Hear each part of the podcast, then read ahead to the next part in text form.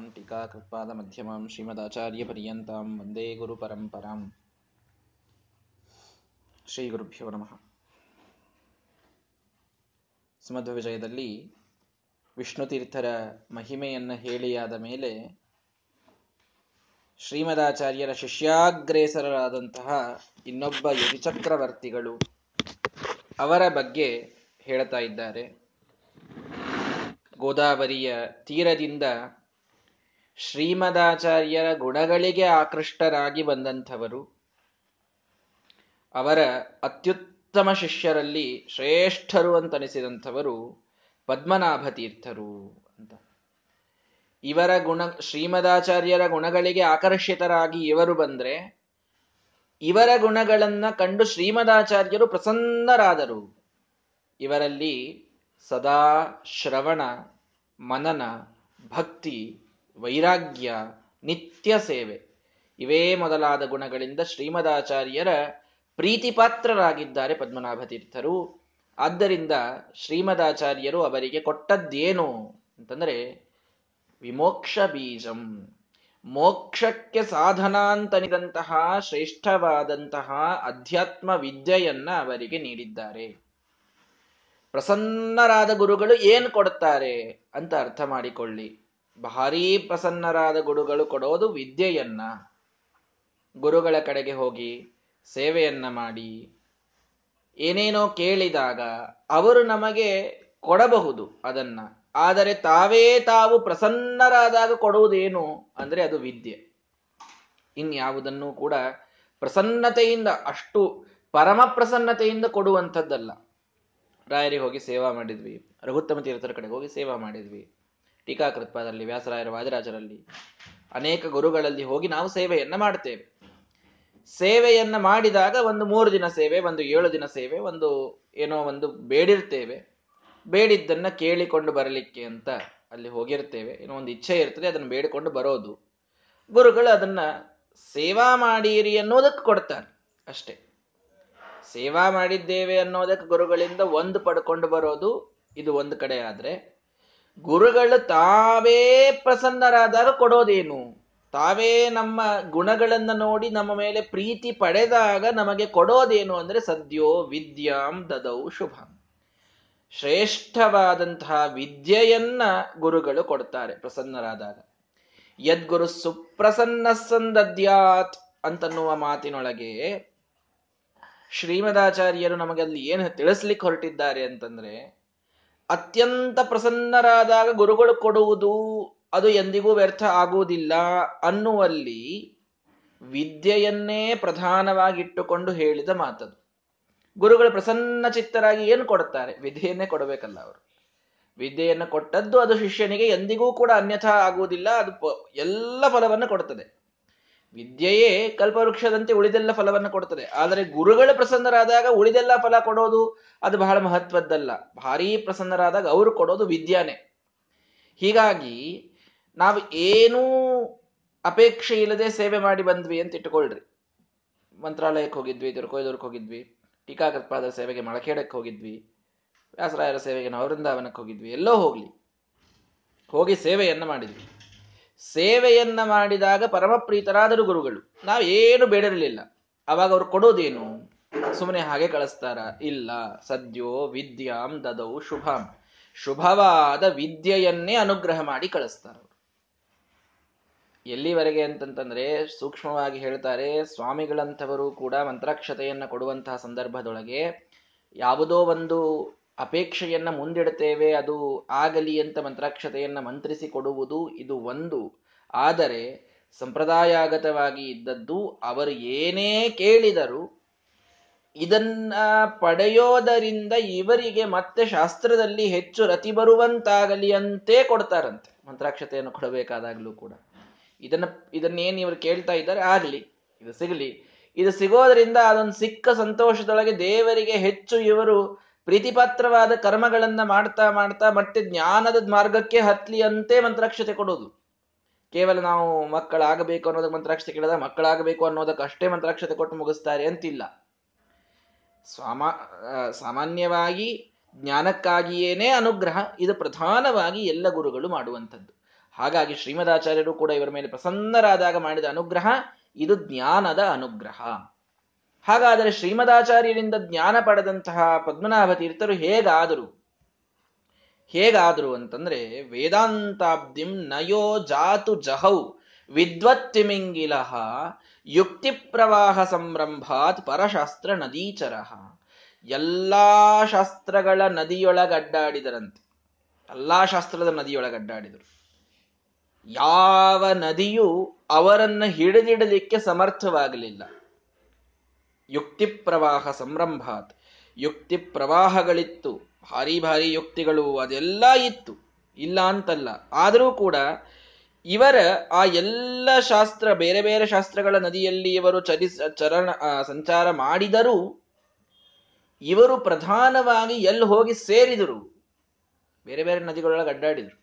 ಯಾವ ನದಿನೂ ಇವರನ್ನು ಹಿಡ್ಕೊಳ್ಳು ಸಾಮರ್ಥ್ಯ ತೋರಿಸ್ಲಿಲ್ಲ. ಯಾಕೆ? ವಿದ್ವತ್ ತಿಮಿಂಗಿಲ ತಿಮಿಂಗಿಲಿನಂತಾಗಿ ಬಿಟ್ಟಿದ್ರಂತ. ತಿಮಿಂಗಿಲು ಯಾವ ನದಿಯೊಳಗೆ ಸಿಗುತ್ತದೆ ವಿಚಾರ ಮಾಡ್ರಿ. ನದಿಯೊಳಗೆ ಬಹಳ ಆದರೆ ಮೀನು ಸಿಕ್ಕೀತು. ಬಹಳ ಆದರೆ ಒಂದು ಸ್ವಲ್ಪ ಸಣ್ಣ ಮೊಸಳೆಗಳು ಸಿಕ್ಕಾವು. ತಿಮಿಂಗಿಲ ತಿಮಿಂಗಿಲ ಅಂತ ಅನ್ನೋದು ಬಹಳ ದೊಡ್ಡದಾದಂತಹ ಒಂದು ಪ್ರಾಣಿ.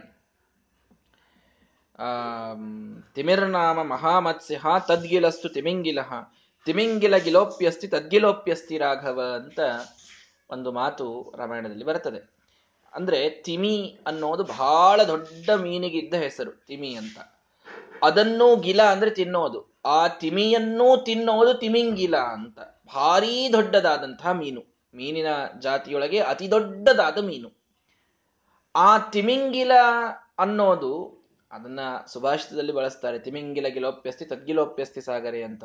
ಅಂದ್ರೆ ತಿಮಿಂಗಿಲವನ್ನ ತಿನ್ನುವಂತಹ ಗಿಲನೂ ಇರುತ್ತದೆ, ಅದನ್ನು ತಿನ್ನುವಂತಹ ಗಿಲನೂ ಇರುತ್ತದೆ ಅಂತ. ಅಂದ್ರೆ ಏನು? ನಾವು ನಮ್ಮನ್ನು ಒಂದು ಯಾವುದೋ ಕ್ಷೇತ್ರದೊಳಗೆ ಅತ್ಯುತ್ತಮ ಅಂತ ಅಂದುಕೊಂಡಿರ್ತೇವೆ ಆದ್ರೆ ಅದಕ್ಕೂ ಉತ್ತಮರಿರ್ತಾರೆ ಅದು ಅವರಿಗೂ ಉತ್ತಮರು ಇದ್ದೇ ಇರ್ತಾರೆ ಅಂತ ಅನ್ನೋದು ಬಳಸುವಂಥದ್ದು. ಅಂತೂ ತಿಮಿಂಗಿಲ ಅಂತ ಅನ್ನೋದು ಭಾರೀ ದೊಡ್ಡದಾದಂತಹ ಒಂದು ಪ್ರಾಣಿ, ಒಂದು ಮೀನ.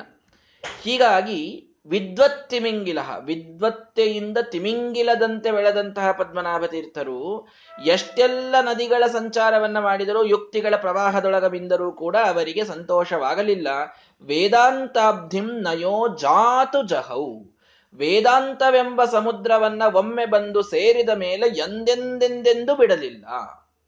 ಎಂದಿಗೂ ಕೂಡ ಈ ಶ್ರೀಮದಾಚಾರ್ಯರ ವೇದಾಂತದ ಶಾಸ್ತ್ರ ಏನಿದೆಯಲ್ಲ ಇದರೊಳಗೆ ತಾವು ಬಂದ ಮೇಲೆ ತಿಮಿಂಗಿಲ ಎಲ್ಲ ನದಿಗಳನ್ನಡ್ಡಾಡಿದರೂ ಸಮುದ್ರಕ್ಕೊಮ್ಮೆ ಸೇರಿದ ಮೇಲೆ ಸಮುದ್ರದಿಂದ ಮತ್ತೆ ವಾಪಸ್ ಹೋಗುವುದಿಲ್ಲ ಅದು. ಸಮುದ್ರ ಸೇರಿದ ಮೇಲೆ ಅದರ ಡೆಸ್ಟಿನೇಷನ್ ರೀಚ್ ಆದಂತೆ. ಅದಲ್ಲೇ ಮುಂದಿರ್ತದೆ ಇಡೀ ಜೀವನ.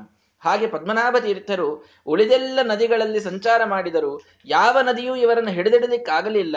ಆಗ ಬಂದದ್ದು ಕೊನೆಗೆ ಸಾಗರಕ್ಕೆ. ಶ್ರೀಮದಾಚಾರ್ಯರ ವೇದಾಂತ ಶಾಸ್ತ್ರಗಳ ಸಾಗರವನ್ನ ತಲುಪಿದ ಮೇಲೆ ಅದನ್ನ ಎಂದೆಂದು ಬಿಡದೇನೆ ಅದರೊಳಗೇ ಮಗ್ನರಾಗಿ ಶ್ರೀಮದಾಚಾರ್ಯರ ಶಿಷ್ಯರಾಗಿ ಪದ್ಮನಾಭ ತೀರ್ಥರು ಜೀವನವನ್ನ ಸಾಗಿಸ್ತಾರೆ. ವಿದ್ವತ್ ತಿಮಿಂಗಿಲ ಅಂತ ಅಂದು ಅನಿಸಿಕೊಳ್ತಾರೆ ಹೀಗೆ ಆ ಶ್ರೀಮದಾಚಾರ್ಯರ ಒಂದು ಅನುಗ್ರಹದಿಂದ ಇವರು ಎಂದೂ ಬಿಡದೇನೆ ವೇದಾಂತವನ್ನ ತಾವು ಅರಿದು ಕುಡಿದಿದ್ದಕ್ಕೆ ಏನಾಯಿತು? ಏನ್ ಫಲ ಅವರಿಗೆ ಸಿಕ್ತು? ಅಂದ್ರೆ ವ್ಯಾಖ್ಯಾ ಪ್ರಣಾದ ಮಾತ್ರೇಣ ವೀರಂ ಮನ್ಯಾನ್ ಸ್ವಮಂಡಲೆ ಮಾಯಾವಿ ಗ್ರಾಮಸಿಂಹಾನ್ಯೋ ವಾದಿಸಿಂಹೋ ನಿರಾಕರೋತ್. ವಾದಿಸಿಂಹರು ಅಂತನಿಸಿದರು. ವಾದಿಗಳಲ್ಲಿ ಸಿಂಹ ಅಂತನಿಸಿದರು. ಯಾಕೆ ಸಿಂಹ?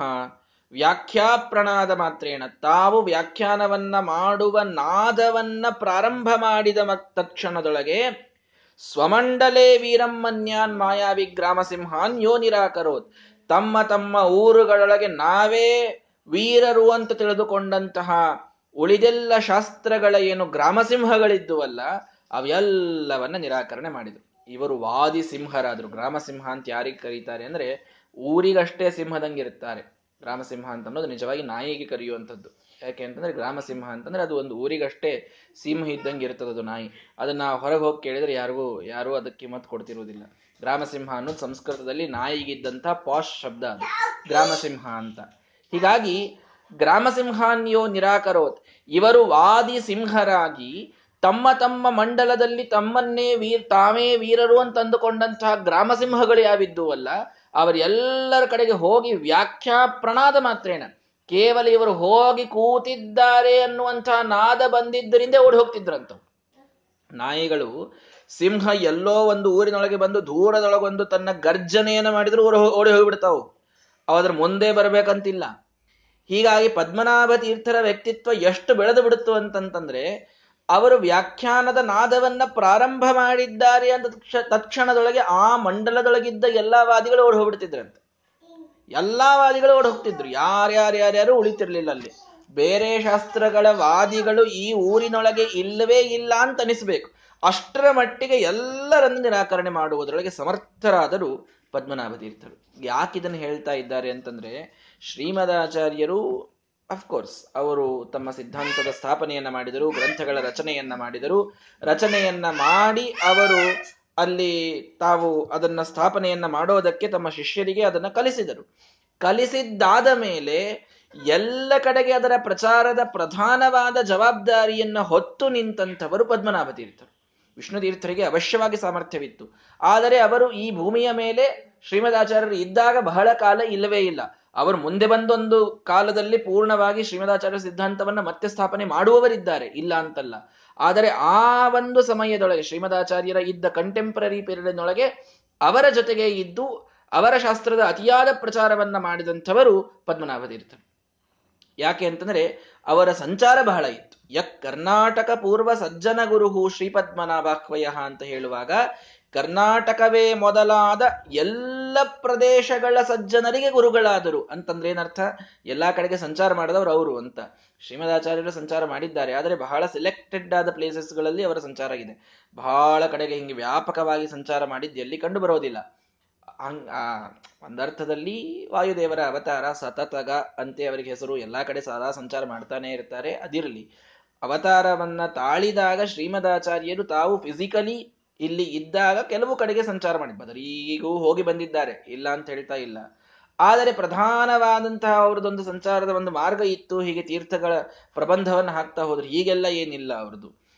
ಆದರೆ ಪದ್ಮನಾಭ ತೀರ್ಥರು ಅವರ ನಂತರದೊಳಗೆ ಬಹಳ ವ್ಯಾಪಕವಾಗಿ ಶ್ರೀಮದಾಚಾರ್ಯರ ಸಿದ್ಧಾಂತವನ್ನು ಪ್ರಚಾರ ಮಾಡಿದ್ದಂತೂ ನಿಜ. ಅದಕ್ಕೇನೆ ಆ ಎಲ್ಲ ಶಿಷ್ಯರಲ್ಲಿ ಪದ್ಮನಾಭ ತೀರ್ಥರಿಗಿದ್ದಂತಹ ಒಂದು ದೊಡ್ಡದಾದಂತಹ ಹಿರಿಮೆ ಉಳಿದ ಯಾರಿಗೂ ಕೂಡ ಬರಲಿಲ್ಲ. ಶ್ರೀಮದಾಚಾರ್ಯರಿಗೆ ಅಷ್ಟು ಹತ್ತಿರದ ಶಿಷ್ಯರು ಅವರಾದರು.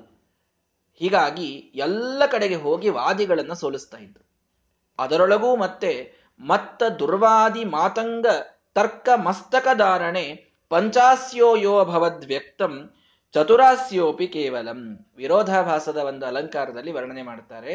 ಇವರು ಚತುರಾಸ್ಯರು. ಚತುರವಾದ ಆಸೆ ಇದ್ದವರು. ಚತುರವಾದಂತಹ ಒಂದು ಬುದ್ಧಿ ಅವರಿಗಿದ್ದದ್ದು. ಒಳ್ಳೆ ಮುಖ ಅರ್ಥಾತ್ ಅವರ ಆನನ ಚತುರವಾದಂಥದ್ದು ಅಂತ, ಬುದ್ಧಿ ಚತುರ ಇತ್ತು ಅಂತ. ಚತುರಾಸ್ಯರು ಅಂತ ಅನಿಸಿದರು ಪಂಚಾಸ್ಯರಾದರು ಅಂತ ಹೇಳ್ತಾ ಇದ್ದಾರೆ. ಚತುರ್ಮುಖ, ಚತುರಾಸ್ಯ ಅನ್ನೋದು ಬ್ರಹ್ಮದೇವರಿಗಿದ್ದಂಥ ಒಂದು ಪದವಿ. ಪಂಚಾಸ್ಯ ಅಂತಂದ್ರೆ ಐದು ಮುಖ ಅಂತ ಅರ್ಥ. ಚತುರ್ಮುಖರು ಪಂಚಮುಖರಾದರು ಅಂತ ಹೇಳ್ತಾ ಇದ್ದಾರೆ. ಚತುರ್ಮುಖರು ಪಂಚಮುಖರಾಗೋದು ಏನು ಪಂಚಮುಖಿ ಆದರು ಪಂಚಮುಖಿ ಪ್ರಾಣದೇವರನ್ನು ಕಂಡಿವಿ ಪಂಚಮುಖಿ ಪದ್ನಾಭ ತೀರ್ಥರು ಯಾರೀಗ ಅಂತ ಕೇಳಿದ್ರೆ, ಚತುರಾಸ್ಯರು ಅಲ್ಲಿ ಚತುರ ಆಸ್ಯ ಅಂತ, ನಾಲ್ಕು ಮುಖ ಅಂತ ಅರ್ಥ ಅಲ್ಲ. ಚತುರವಾದ ಮುಖ ಉಳ್ಳವರು, ಚತುರವಾದ ಬುದ್ಧಿ ಉಳ್ಳಂಥವರು, ಪಂಚಾಸ್ಯರಾದರು ಅಂದ್ರೆ ಏನರ್ಥ? ಪಂಚಾಸ್ಯ ಅಂದ್ರೆ ಸಂಸ್ಕೃತದಲ್ಲಿ ಸಿಂಹ ಅಂತ ಅರ್ಥ ಇದೆ. ಸಿಂಹಕ್ಕೆ ಪಂಚಾಸ್ಯ ಅಂತ ಕರೀತಾರೆ. ಪಂಚ ಅನ್ನೋದಕ್ಕೆ ಐದು ಅಂತ ಹೇಗೆ ಅರ್ಥ ಇದೆಯಲ್ಲ ಹಾಗೆ ಅಗಲವಾದದ್ದಕ್ಕೂ ಪಂಚ ಅಂತಂತಾರೆ. ಅಗಲ, ಪ್ರಪಂಚ ಅಂತಾರೆ ನೋಡ್ರಿ. ಭಾರಿ ವಿಸ್ತಾರವಾದದ್ದು ಅಂತ ಅರ್ಥ. ಪ್ರಪಂಚ ಅಂತಂದ್ರೆ ಪಂಚ ಅನ್ನೋ ಶಬ್ದಕ್ಕೆ ವಿಸ್ತೃತ ಅಂತ ಅರ್ಥ. ಪಂಚಾಸ್ಯ ಅಂದ್ರೆ ವಿಸ್ತೃತವಾದ, ವಿಸ್ತಾರವಾದ ಮುಖವುಳ್ಳದ್ದು ಸಿಂಹ. ಆ ಸಿಂಹಕ್ಕೆ ಪಂಚಾಸ್ಯ ಅಂತ ಸಂಸ್ಕೃತದಲ್ಲಿ ಕಲಿ, ಕರೆಯೋದು. ಹೀಗಾಗಿ ಚತುರಾಸ್ಯರು ಹೋಗಿ ಪಂಚಾಸ್ಯರಾದ್ರು ಅಂದ್ರೆ ಏನರ್ಥ? ಚತುರವಾದ ಬುದ್ಧಿಯ ಪದ್ಮನಾಭ ತೀರ್ಥರು ಸಿಂಹದಂತಾದರು. ಯಾಕೆ ಸಿಂಹದಂತಾದರು? ಮತ್ತ ದುರ್ವಾದಿ ಮಾತಂಗ ತರ್ಕ ಮಸ್ತಕ ಧಾರಣೆ. ಮದ ಏರಿದಂತಹ ದುರ್ವಾದಿಗಳೆಂಬ ಆನೆಗಳ ಆ ತರ್ಕದಿಂದ ಕೂಡಿದ ಗಂಡಸ್ಥಳವನ್ನ ಧಾರಣ ಮಾಡುವುದರೊಳಗೆ ಸಿಂಹದಂತಾದರಾದ್ದರಿಂದ ಇವರು ಪಂಚಾಸ್ಯರಾದರು ಅಂತ ತಿಳಿಸ್ತಾ ಇದ್ದಾರೆ. ಅಂದ್ರೆ ದುರ್ವಾದಿಗಳೇ ಒಂದು ಆನೆ. ಆ ಆನೆಗಳ ಗಂಡಸ್ಥಳ ಯಾವುದು ಅಂತಂತಂದ್ರೆ ಅವರಿಗೆ ಇದ್ದ ತರ್ಕ. ತರ್ಕದಲ್ಲಿ ಸೋಲಿಸಿದರೆ ಎಲ್ಲವನ್ನು ಸೋಲಿಸಿದಂತೆ.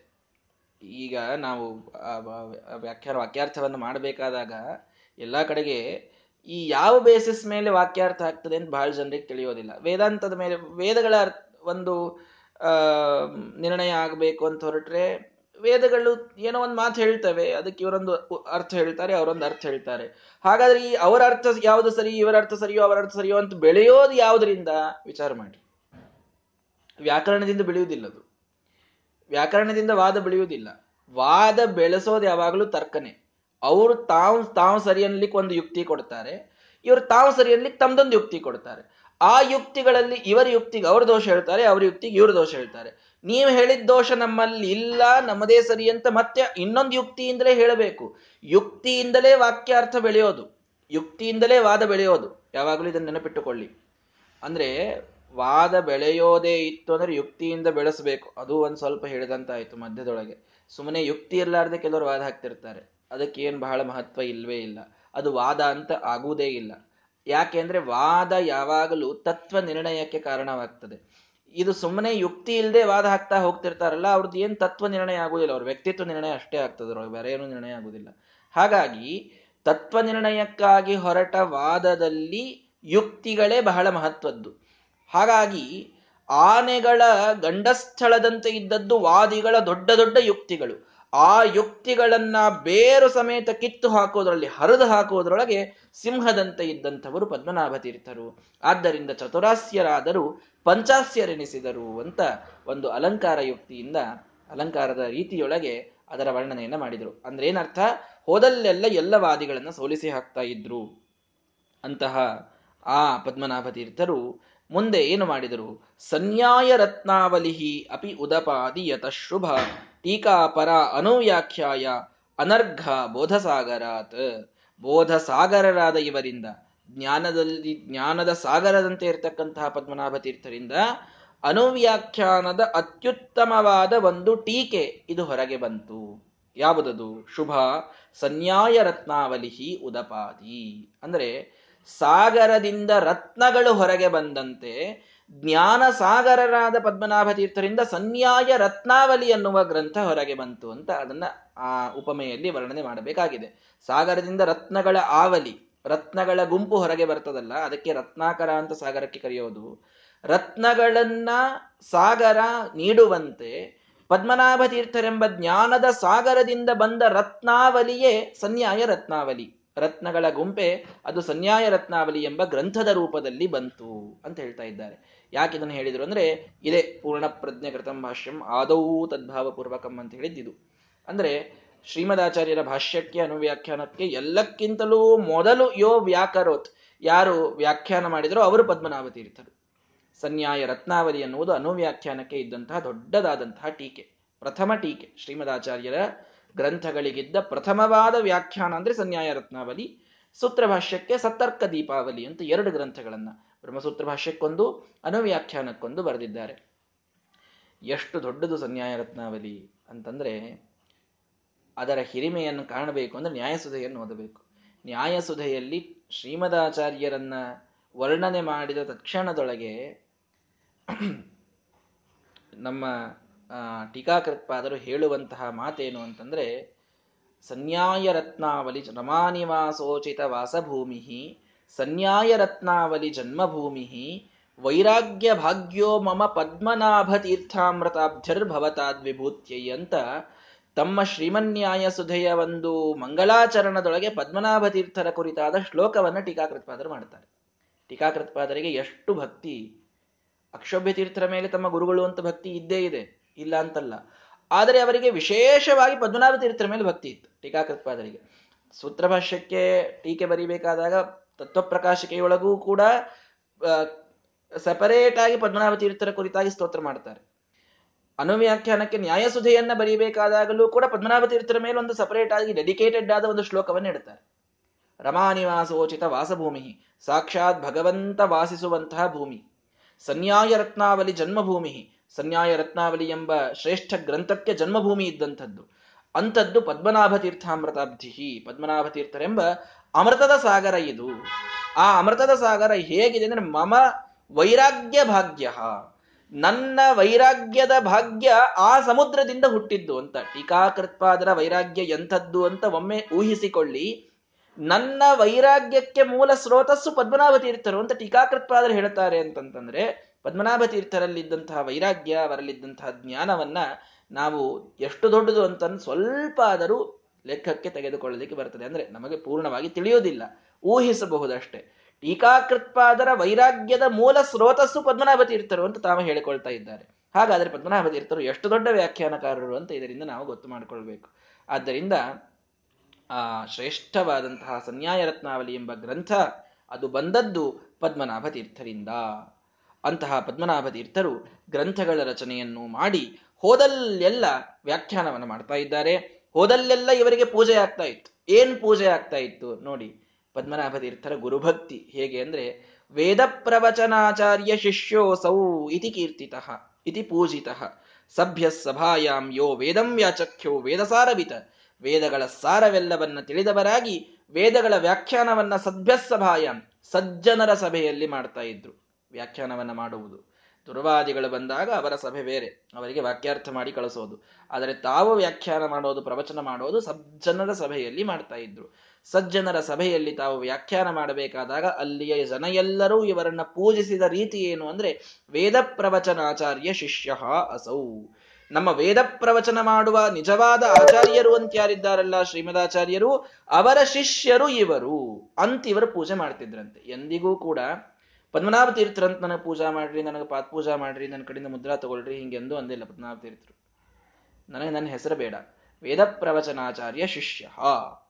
ವೇದಗಳ ನಿಜವಾದ ಪ್ರವಚನ ಮಾಡುವ ಮಾಡುವ ಆಚಾರ್ಯರೇನಿದ್ದಾರಲ್ಲ ಶ್ರೀಮದಾಚಾರ್ಯರು, ಅವರ ಶಿಷ್ಯರು, ಅಂತೆ ಇವರ ಇಂಟ್ರೊಡಕ್ಷನ್ ಸ್ಟಾರ್ಟ್ ಆಗಬೇಕು. ಯಾರು ಪೂಜಾ ಮಾಡಿದ್ರು ಈ ಒಂದು ಉಪಾಧಿಯಿಂದ ಪೂಜಾ ಮಾಡಬೇಕು ಅವರದು ಇನ್ಯಾವ ತಮ್ಮ ಹೆಸರು ಸನ್ಯಾಯ ರತ್ನಾವಲಿಯನ್ನು ಬರೆದಂಥವರು, ಭಾರಿ ದೊಡ್ಡ ವಿದ್ವಾಂಸರು, ಭಾರಿ ದೊಡ್ಡ ಸ್ವಾಮಿಗಳು ಇದು ಏನೂ ಬೇಡ ಅಂತಿದ್ರಂತವ್ರು. ವೇದ ಪ್ರವಚನಾಚಾರ್ಯ ಶಿಷ್ಯ. ಇದಕ್ಕಿಂತ ದೊಡ್ಡ ಬಿರುದು ನೀವು ಯಾರು ನನಗೆ ಕೊಡಲಿಕ್ಕೂ ಆಗುವುದಿಲ್ಲ. ಸಾಕ್ಷಾತ್ ಶ್ರೀಮದಾಚಾರ್ಯರ ಶಿಷ್ಯ.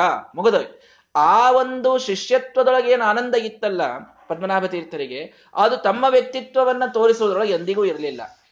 ಒಬ್ಬ ಶಿಷ್ಯ ಇರಬೇಕಾದಂತಹ ರೀತಿ ಇದು ಅಂತ ತೋರಿಸಿಕೊಟ್ರು. ತಾವು ಎಂಥ ದೊಡ್ಡ ಗ್ರಂಥಕರ್ತೃಗಳಾದರೂ, ಎಂಥ ದೊಡ್ಡ ವಿದ್ವಾಂಸರಾದರೂ ಕೂಡ ತಾವು ತಮ್ಮ ಹೆಸರಿನಿಂದ ಗೊರತು ಮಾಡಿಕೊಳ್ಳುವುದು ಅವರಿಗೆ ಸೇರಲಿಲ್ಲ.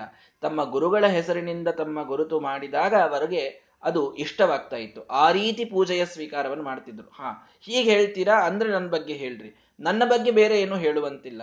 ನನ್ನ ಗುರುಗಳ ಬಗ್ಗೆ ಮಾತಾಡೋದು, ಅವರ ಶಿಷ್ಯ ನಾನು ಅಂತ ಹೇಳೋದು. ಇಷ್ಟು ಮಾತ್ರ ನನಗೆ ಸಂತೋಷ ಕೊಡುತ್ತದೆ. ಬಿಟ್ರೆ ಇನ್ಯಾವುದರಿಂದ ನನಗೆ ಸಂತೋಷ ಇಲ್ಲ ಅಂತ ಪದ್ಮನಾಭ ತೀರ್ಥರು ವೇದ ಪ್ರವಚನಾಚಾರ್ಯ ಶಿಷ್ಯ ಶ್ರೀಮದಾಚಾರ್ಯರ ಸಾಕ್ಷಾತ್ ಶಿಷ್ಯರು ಅಂತ ಎಲ್ಲ ಕಡೆಗೆ ಅವರು ಪೂಜಿತರಾದರು. ಹೀಗೆ ಅವರು ಎಲ್ಲ ಕಡೆಗೆ ವೇದದ ವ್ಯಾಖ್ಯಾನವನ್ನ ಮಾಡ್ತಾ ಹೊರಟರು ಅಂತ ಆ ಪದ್ಮನಾಭ ತೀರ್ಥರ ದಿವ್ಯವಾದಂತಹ ಒಂದು ಕಥೆಯನ್ನ ಅವರು ಮಾಡಿದಂತಹ ಶ್ರೀಮದಾಚಾರ್ಯರ ಸೇವೆಯನ್ನ ನಮಗೆ ಈ ಶ್ಲೋಕಗಳಲ್ಲಿ ತಿಳಿಸಿಕೊಡ್ತಾ ಇದ್ದಾರೆ. ಇನ್ನು ಅನೇಕ ಬೇರೆ ಬೇರೆ ಯತಿಗಳ ಒಂದು ಪರಿಚಯವನ್ನ ಮುಂದಿನ ಆ ಶ್ಲೋಕಗಳಲ್ಲಿ ಮಾಡ್ತಾ ಹೋಗ್ತಾರೆ. ಅಂದ್ರೆ ಅಷ್ಟ ಮಠಗಳನ್ನು ಶ್ರೀಮದಾಚಾರ್ಯರು ಸ್ಥಾಪನೆ ಮಾಡಿದರು.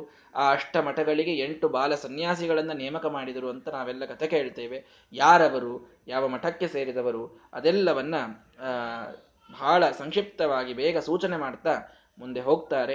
ಅದನ್ನ ಮುಂದೆ ನೋಡೋಣ. ಆದರೆ ಪದ್ಮನಾಭ ತೀರ್ಥರ ಮಹಿಮೆಯನ್ನ ಮಾತ್ರ ನಾರಾಯಣ ಪಂಡಿತಾಚಾರ್ಯರು ಎರಡು ಕಡೆಗೆ ಹೇಳಿದ್ದು, ಅವರು ಎಷ್ಟು ಶ್ರೇಷ್ಠರಾದ ಶ್ರೀಮದಾಚಾರ್ಯರ ಶಿಷ್ಯರು ಅನ್ನುವುದನ್ನು ತಿಳಿಸೋದಕ್ಕಾಗಿ ಆದ್ದರಿಂದ ಆದಿ ವ್ಯಾಖ್ಯಾನಕಾರರು, ಆದಿ ಟೀಕಾಕೃತ್ಪಾದರು ಅಂತಂದರೆ ಪದ್ಮನಾಭ ತೀರ್ಥರು ಅವರ ಟೀಕಾರಾಯರಿಗೂ ಅವರ ಮೇಲಿದ್ದ ಗೌರವವನ್ನು ನೋಡಿದರಂತೂ ನಮಗೆ ಅವರು ಎಷ್ಟು ದೊಡ್ಡದಾದಂತಹ ಒಂದು ಸ್ಥಾನದಲ್ಲಿ ಇದ್ದವರು ಅಂತ ಅನ್ನೋದು ಗೊತ್ತಾಗ್ತದೆ. ಅಂತಹ ಪದ್ಮನಾಭ ತೀರ್ಥರು ನಮಗೆಲ್ಲರಿಗೂ ಶ್ರೀಮದಾಚಾರ್ಯರ ಸಿದ್ಧಾಂತದಲ್ಲಿ ವಿಶೇಷವಾದ ರತಿಯನ್ನ ಪ್ರದಾನ ಮಾಡಲಿ ಅಂತ ಎಲ್ಲರೂ ಪ್ರಾರ್ಥನೆಯನ್ನು ಮಾಡೋಣ.